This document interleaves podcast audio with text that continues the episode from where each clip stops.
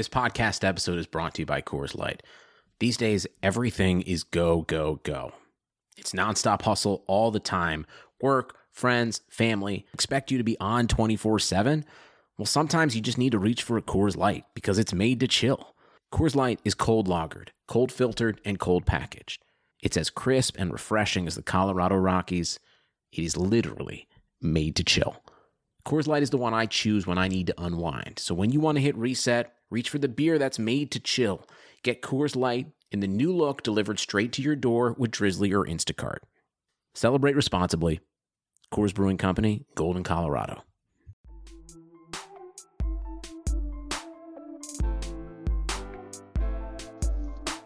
Welcome to the Sports Biz Pod, where we release two episodes per week. On Tuesday, featuring an interview with an athlete, entrepreneur, or thought leader in sports and entertainment.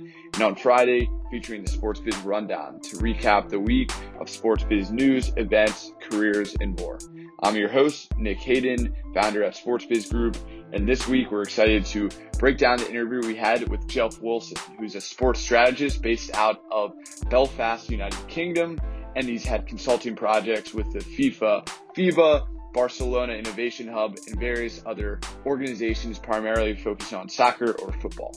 So please enjoy this episode. If you haven't already, please connect with us on all social channels at SportsBiz Group. Give us a five star review on Apple Podcasts. Thank you. Enjoy the show.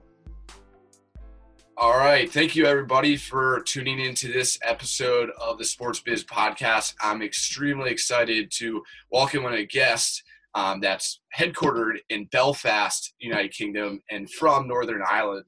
And we have Jeff uh, Wilson, who is a sports strategist, does some really great work with various consulting projects, and I'm really excited to have you on. Thanks for thanks for coming on, Jeff.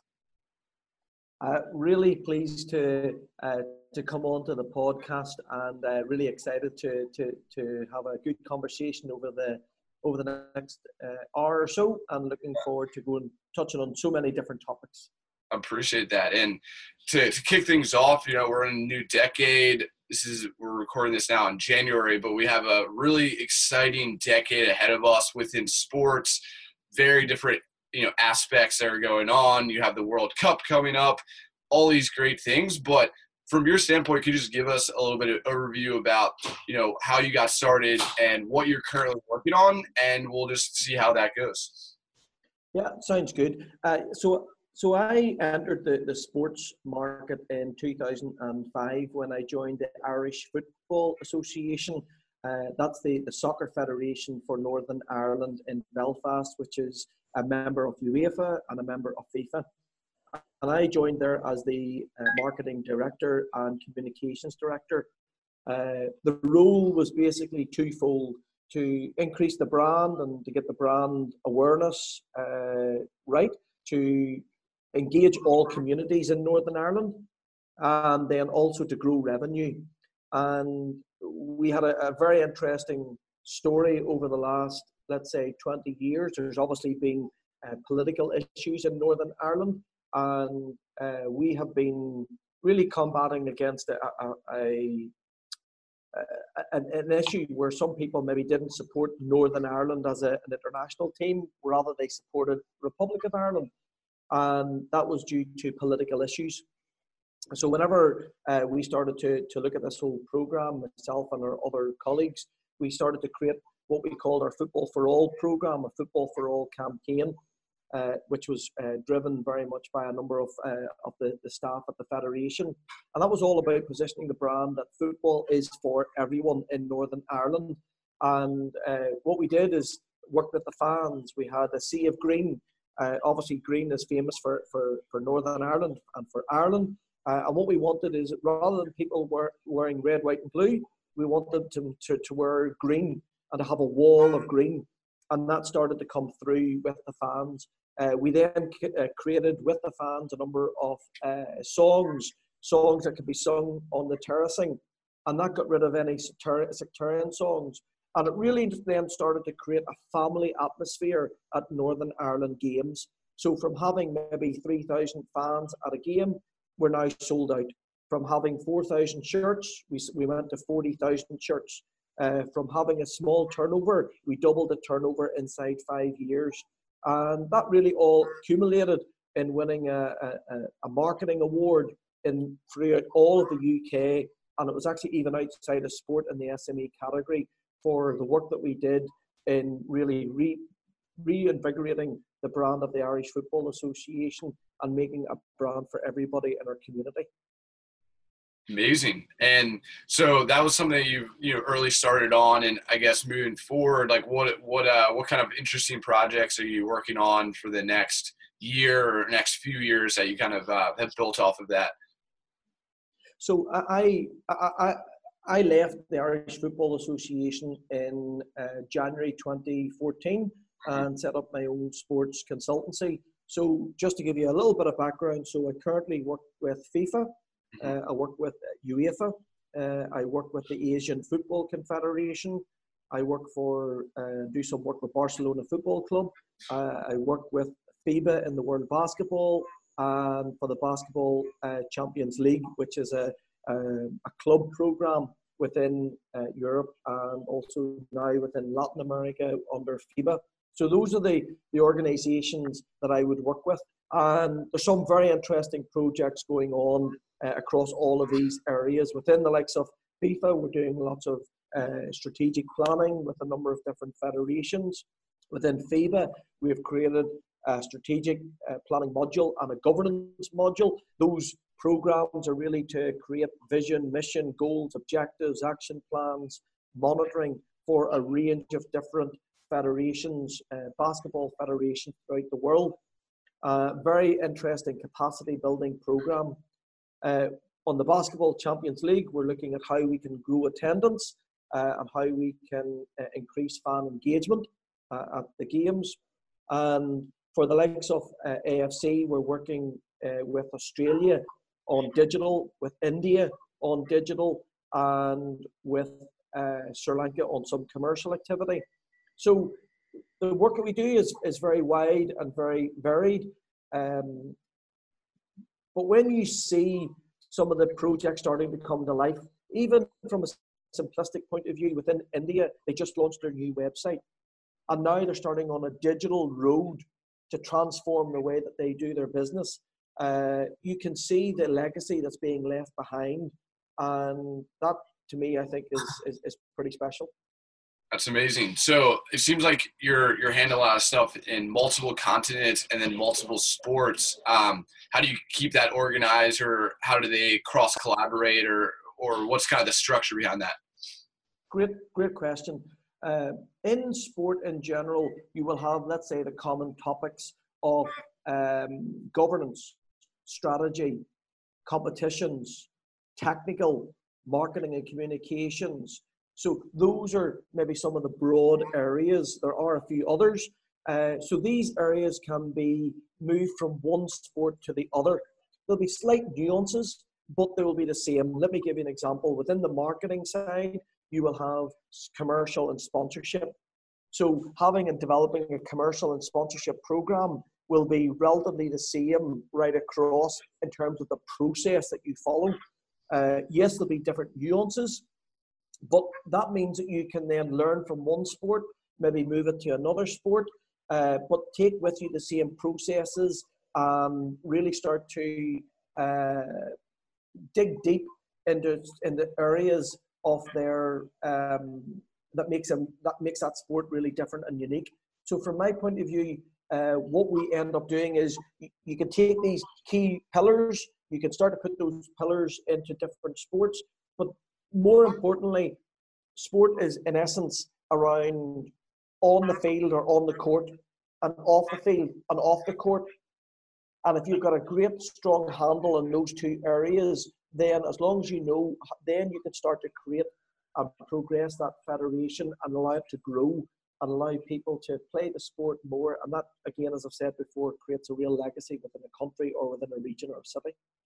Amazing. So, um, with the the you know the past uh, decade wrapping up and starting a new one, you know, since you've seen a lot last decade, what, what's your kind of strategy or approach um, going into this decade? Decade or any kind of bold predictions that you think um, teams will have to adjust or leagues or different countries? What, what's kind of the strategy moving forward now? Yeah, I, I think there's going to be a lot more within data. Uh, I think more data will be gathered, and that data will be used not only from an analytical point of view, from a performance point of view, but from a business point of view. So a lot more data will be involved uh, within the sporting environment. I think then on the back of that data, there'll be a lot more personalization. So when you get a communication, that will be solely personalized directly to you, not only by your name, but by all the other bits of data that's been collected in the past. So personalization, I think, will be even more so. I think on the court or on the pitch, there'll be a lot more analytics that will come uh, together and trying to every aspect from sleep patterns to uh, what happens during training or during a game or a match. All of that data will start to how can you use artificial intelligence to make more intellectual decisions. But for me, I think uh, long term, I think we will all have a chip in our hand or we'll have a chip in our head. And that chip in your hand or your head, that will be your passport to travel to an away game. That will be your ticket to get into a game. That will be uh, when you score a goal, that chip will be able to say, oh, here's your blood pressure. And that will be sent to your mobile phone, what your blood pressure is once a goal is scored or touchdown is made. That will be able to then say, when you go past a certain technology that it will send the communication directly to you because it knows, for example, that I eat hamburgers yeah. with, with no cheese. So it will send me a hamburger with no cheese, special offer just for Jeff, and you can get it 10 steps away. And that yeah. will then go further into merchandising uh, and, as I say, your health. So to me, I do believe it will happen that we will have a chip, and I've wrote a blog around it that uh, this chip will happen. And people say to me, How do you be so confident in it? Well, there's chips currently in dogs, mm-hmm. in animals. And when you scan the chip under the skin, that tells everything about who the dog is and the owner. Uh, and normally, what happens when it happens in animals, it goes to the humans next. So yeah. to me, I do believe that will be the future that will come up at some stage. Whether it's this decade or not, let's see. Yeah, that's interesting. And um, kind of follow up question on that, where you know that's an interesting point of view. I think um, that's definitely down the line. You know that will be very monumental to to incorporate that implementing you know chips into our body, and a lot of regulation will need to happen. But for for um, society to kind of get to that level, what do you think are some other ways that you know big data seems like it's going to be a, the movement for 2020 onwards? But um, what are some of the ways, I guess, from what we're looking at now? How do you collect data differently and more uniquely and more like authentically? Um, you know, what have you seen, I guess, um, working really well, or some different strategies to better collect data? Because like the chip, that's going to be probably the ultimate data source, but you know that's going to take some time. But anything that you know, any ways to collect data that you think is you know interesting right now? Yeah, there's a number of, uh, just as a, a, very simple example, uh, there's a number of um, Israeli companies, tech, companies, who are using camera technology through artificial intelligence, and that is putting data, uh, live data, as during a basketball game, whether that is who the person is, the number of dunks that they've got, the, the speed that they're running, and that's being um, animated as the play is happening. Uh, so to me, that technology and technology is now starting to come into play already in terms of video. So I think that will start to really progress even more so. What we just need to be careful about is that all the data doesn't take away from the event. Yeah. just but what we're finding is that let's say the younger people that are coming up want that data and there's a hunger for that data. So it's how we present it, and it's that it's not intruding to the actual uh, product that you're that you're watching, and whether that is live at the event with your phone on a piece of AR or VR, or whether that's away from the event uh, that you're watching on an OTT platform. But uh, I, I think technology will play such an important part, and that's whether that's AR, VR, artificial intelligence, OTT, esports. In America, gambling will get bigger. but I think we've got to also be mindful what is good for us. Mm-hmm. And as we open up the gambling market, as an example, there'll be lots of more data that will start to come from gambling, and let alone from the people, from the athlete themselves, let alone from the organization. So uh, all this data will go into this data lake. But there is a bit that needs to, we do need to protect our sport. The sport that we love is all about the live event. Mm-hmm. And how do we make sure that live event is pure, honest, and true? Mm-hmm. And what we don't want to do, I don't think, is create an environment where everybody is addicted to gambling. Mm-hmm. What we don't want to do is do an event that uh, when we go to the uh, to the stadium that the food is substandard. So it's always making sure we have got um, principles but we're always lifting the bar in terms of fan experience. Uh, better, better. Amazing. So, um, have you have any case studies, I guess, of teams that are kind of checking both those boxes, um, or different leagues, or any types of case studies where it's they've done great example of collecting data, using that data, but also that premier um, sports experience that has you know has that authenticity, has that historic uh, feel to it, but it's also modern. Is there any kind of specific examples, whether it's a team or um, a league or you know a governing body that you've worked with that you think is uh, a good example of that? Yeah, I mean, I think uh, La Liga are doing very well in this area.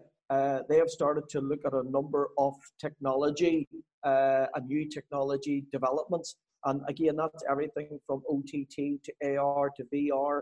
Uh, they're also looking at how they can improve the overall uh, brand of La Liga.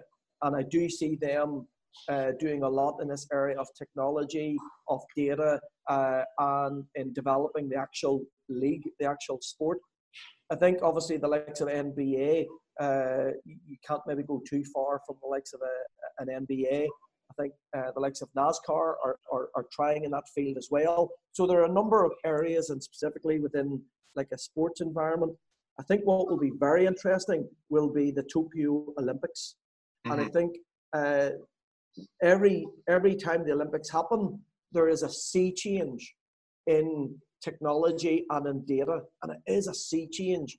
So with the developments and the culture in Tokyo, to me, I think we'll see yet again another sea change in terms of how we view the content.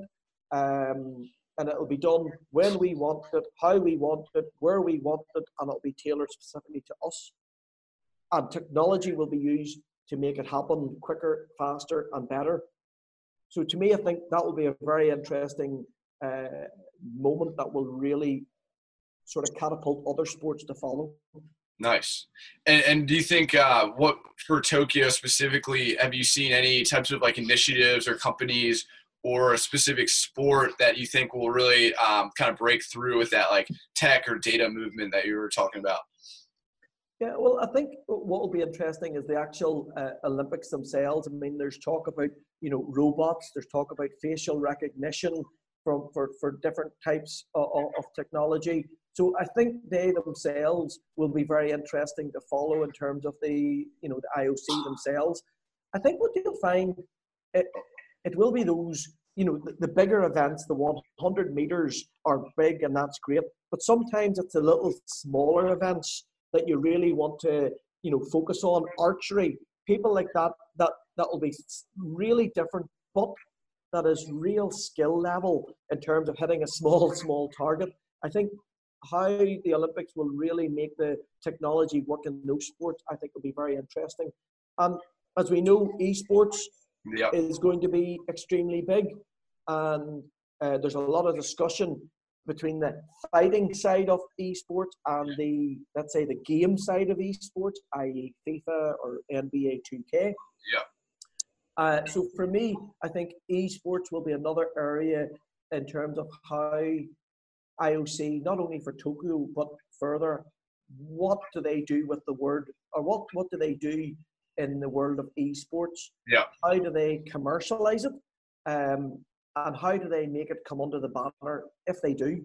Yeah, yeah, I think that's that's an interesting point as well. With uh, especially esports, where in my opinion, I think esports will be a sport in the Olympics. Um, I've kind of posted on LinkedIn, put it on different you know blogs. I've got a lot of feedback on both sides where some people don't believe esports um, is an actual sport and don't believe that people participating are actual athletes. Um, so there's a lot of controversy on both sides. My opinion, I think that it's different sport. You know, you're not going to be physically putting out as much energy as like a football, soccer, tennis, but you're still uh, doing it competitively against another opponent, and people are viewing it for entertainment. And there's a lot of hand-eye coordination that's involved. But what are your thoughts on that? On do you think esports will be an Olympic sport? Or um, how will they sanction that, or any of the processes, just from your expertise? Well, what I love about the IOC is they have values. Mm-hmm. And those values guide them as an organization. So uh, you never see, uh, we've talked about before, gambling organizations. Uh, you, you, don't see a gambling organization front and center with IOC. So to me, I think the values of the IOC will dictate what they want to do if they do anything with esports. And for me, there's something nice about that. Having values and values that people can relate to yeah. and values that uh, people, you know, can say, in other words, are being true to themselves. And I, I think that's an interesting area in itself within sports. And I know we're talking about technology, but how do you keep a sport that's true to its brand? If you're NASCAR, you're true to your brand. Yeah. You know, how do you keep true to your brand while growing the sport? Um, uh, so, for example, in, in the UK, darts. Yeah. So darts is very much a a pub, a, a, a bar, a pub sport. Yeah. And they have now sexed it up. Yeah. And they've kept true to their values, but they've just, you know, they've just brought in more entertainment and now all of a sudden, the amount of different people that are watching and engaging in darts has become an experience. And I think that's what we need to do as sporting organisations. How do we maintain the experience and make sure that experience is fantastic, better than Disney?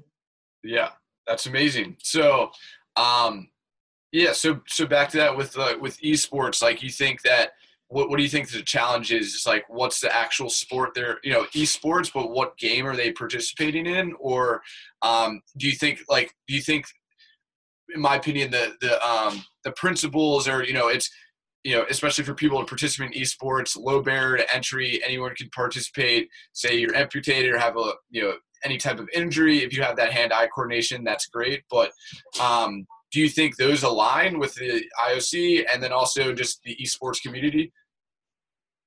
Yeah, I, I think it's more the fighting games. Yeah. You know, does fighting align with the Olympics values? The answer is probably no. Mm-hmm. So if it does not align with the values, uh, then that's the decision, and that's why I started off the conversation about what will drive this is the Olympic values. Now, yeah. what the Olympics could do is uh, the football, FIFA 2020, or maybe it's NBA 2K. So let's say the, the game part of esports, to me, that probably is an easier um, start off for the IOC than it would be the fighting games, even though the fighting games is where the, the big eyeballs are at. Yep. Yeah, it's interesting perspective. Um, yeah, so uh, kind of, uh, of beyond you know the Olympics or see like the FIFA World Cup? Any kind of other interesting predictions? You know, I think the Olympics there's a lot to unbox there, but any other major sporting events happening in the next decade that you think um, will kind of be you know shifted? Not it could be esports, it could be data, could be the actual new sports being implemented, but any kind of anything else that you you really caught your interest or some something that could be interesting to look out for? Yeah, um, I mean this in 2019, Northern Ireland hosted the British Open. Yeah. And uh, in in golf, and I think golf is starting to use a lot in technology as well as you know there's there's so much interest in golf so i think golf is going to be interesting i think uh, motorsport is mm. going to be an area of interest i think uh, let's say uh, mma those sort of um, uh, almost underground sports that have now become mainstream yeah uh, and I, I, think those sorts of uh, high adrenaline sports I think will be ones to, to, to look out for. So you will always have basketball, you'll always have football, uh, those sorts of big areas. But to me, I do think there will be the area of, I think golf will be an interesting, I think motorsport will be interesting. I, and that includes the likes of Formula E, etc., etc. Yeah. Uh, I do think that the, the, the area of esports will will be an interesting more events and bigger events and in different platforms and, and, and different games.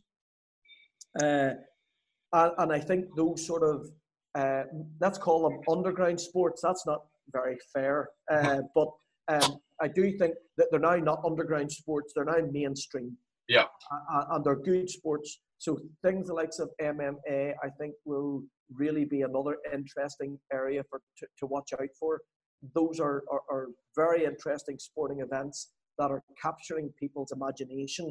And when they can tell the story, they, st- they tell the story well and they tell it often, and they have a good product that goes around it, that's a winning combination.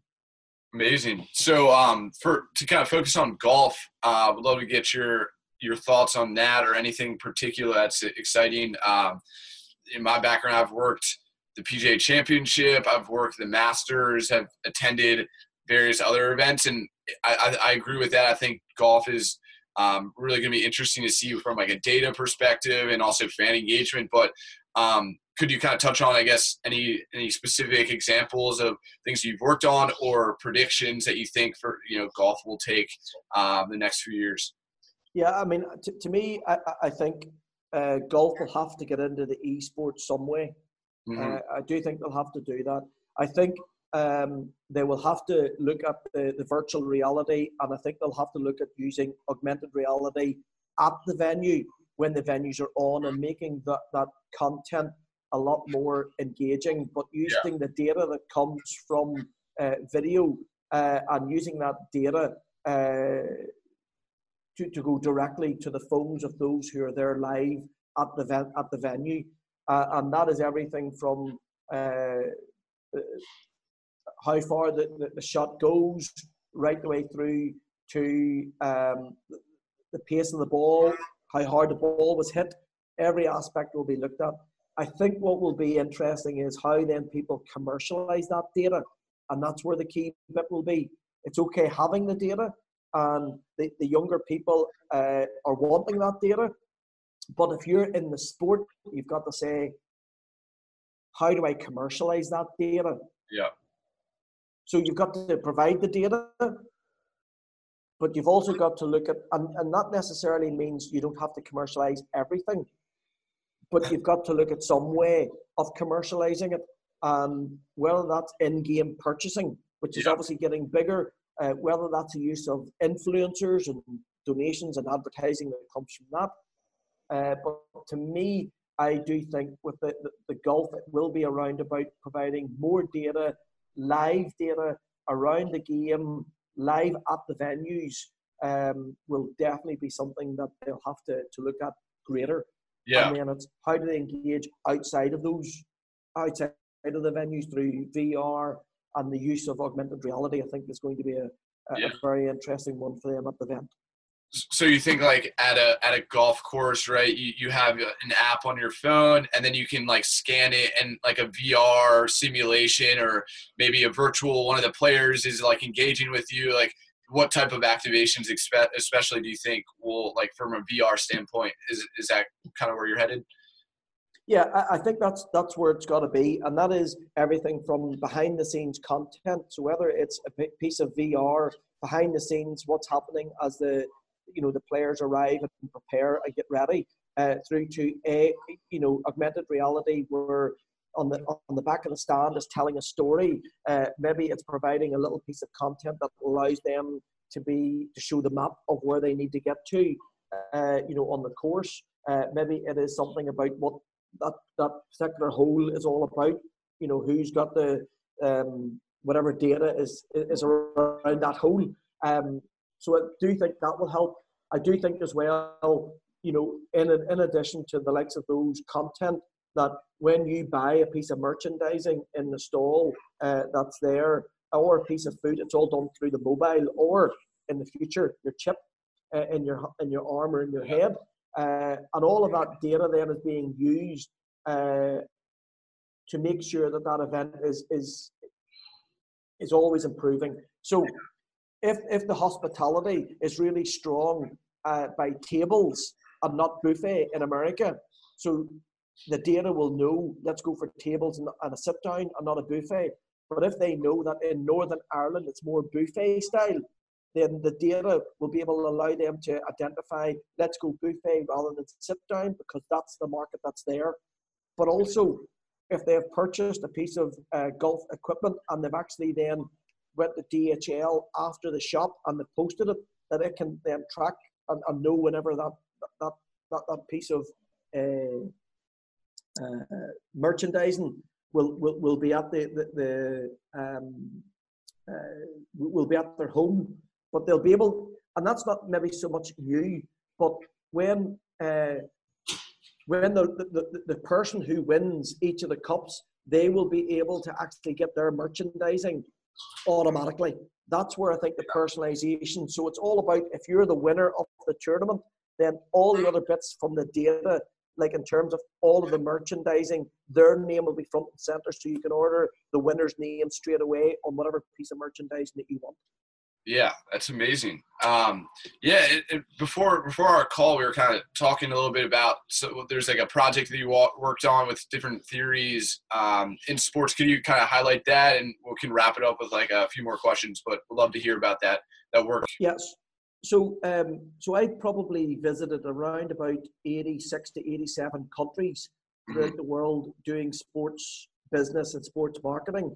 Uh, and uh, there's far far better people than me uh, do what I do. But w- when you build up that knowledge and experience, you start to see some common trends. So I co-created uh, two models. The first model was about fan engagement, and what that really looked at is a quadrant.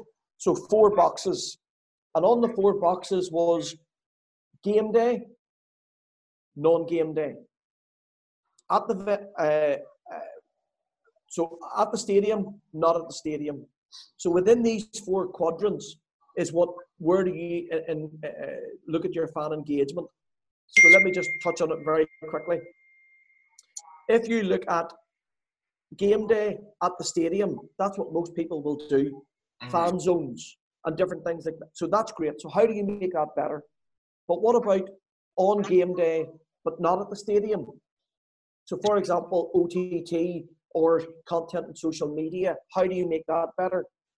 But then you look at what about at the venue? So, in other words, at the stadium, but not on game day. So, museum tours, stadium tours. How do you make that better and more? And then you've got the one that most people will forget about not at the stadium and not on game day. So, how do you engage and deeply engage within the community that really makes your brand come alive uh, that people can really have a close association with your sports brand. So uh, we created this model that really looks at these four quadrants when it comes to fan engagement. And a good sports organization should be doing programs in each of these four quadrants to really engage their fans. that was model one. Model two was all about growing attendance. And that was really all around looking at uh, common areas that people uh, that, that through my research uh, that people were either doing right. And that was looking at or maybe after time started to do. So that was having a clear vision a mission uh, goals but also having a clear culture and a heritage then having the right leadership i.e your ceo wanting to drive attendance and then that went on to things such as having you're doing your research having the right staff in place which includes the right stewarding, then looking at having the right marketing program in place, so retention and acquisition. Then that went into branding and it went into having a tribalism. How do you build a tribe within your fan base? Uh, and all of that. How do you create a brand, you know, within your, your, your fan base? And then the final bits is all in the areas um, of how do you increase the experience on on match day? How do you increase experience on non-match day? And how do you create deep community-based programs? And the idea is if you do all these things, you will help to grow attendance. Mm-hmm. So we produce these two models, one on fan engagement, one on growing attendance to help the industry. They're on my, my blog um, as free tools for people to consider, to debate, and then potentially to use for their benefit. And that's all that we did it for, was based on our knowledge and experience to help the sports industry.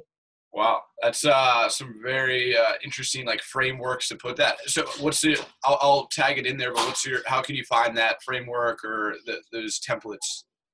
Yeah. So uh, my uh, the, the the blog that I that I'm on, um, and I'm just going to get it here now. So if you go to, you can either go to my uh, LinkedIn account, which is uh, linkedin.com slash uh, JFWNJ Wilson, and that will be on my uh, LinkedIn account, or you can go to jfwnjwilson.wordpress.com. That's jfwnjwilson.wordpress.com. And on that, uh, there will be a whole range of uh, articles, including the chip article, as well as uh, a few other bits and pieces. Amazing, cool. So we'll, we'll link in your, your blog and your uh, LinkedIn to uh, to the podcast here. But uh, I guess that, you know, appreciate all that insight um, and everything you kind of broken down there. Kind of final question would be, um, kind of two two part question is what's your kind of advice for someone to stand out in in the sports industry from um, like a young professional trying to like make their way through, um, or it doesn't have to be young professional or someone trying to grow up the ranks. And then also you kind of the same question, but for you know from the team, how do you get you know what's your advice for them to stand out or league um, from that that standpoint? So like individual level, kind of any parting wisdom, and also from like a team level or the, the people that you consult with. Yeah, um, I think especially for those starting out in the industry, uh, I would mentor quite a lot of people, so I do feel for them. Uh, first of all, I would say this is an amazing industry. So no matter what, have a relentless focus on getting into it. It can be difficult, but don't give up. Mm-hmm. And what I would suggest is network, network, network.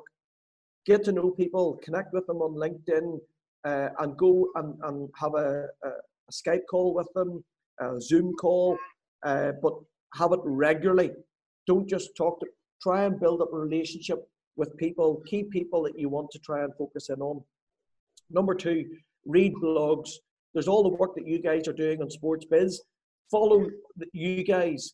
Follow people who are publishing content and articles. Read every single day. You should be reading Sports Pro Media, Sports Techie, your, your organization, all of them. Read what's going on within your industry and, and really widen out your knowledge.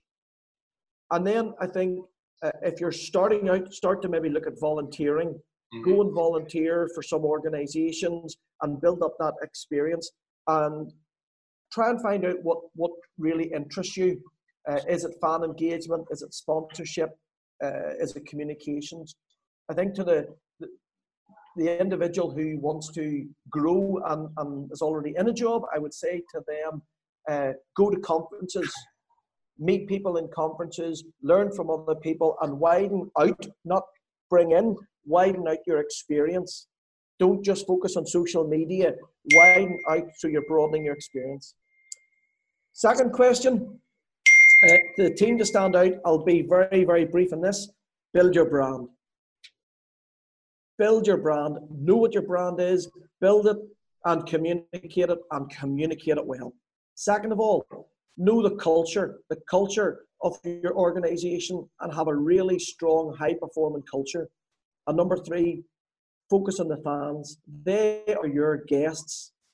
So treat them as guests. That's amazing. Well, um, thank you for all that. And um, be sure uh, for all those listening, please uh, reach out, connect with Jeff on LinkedIn, check out his blog.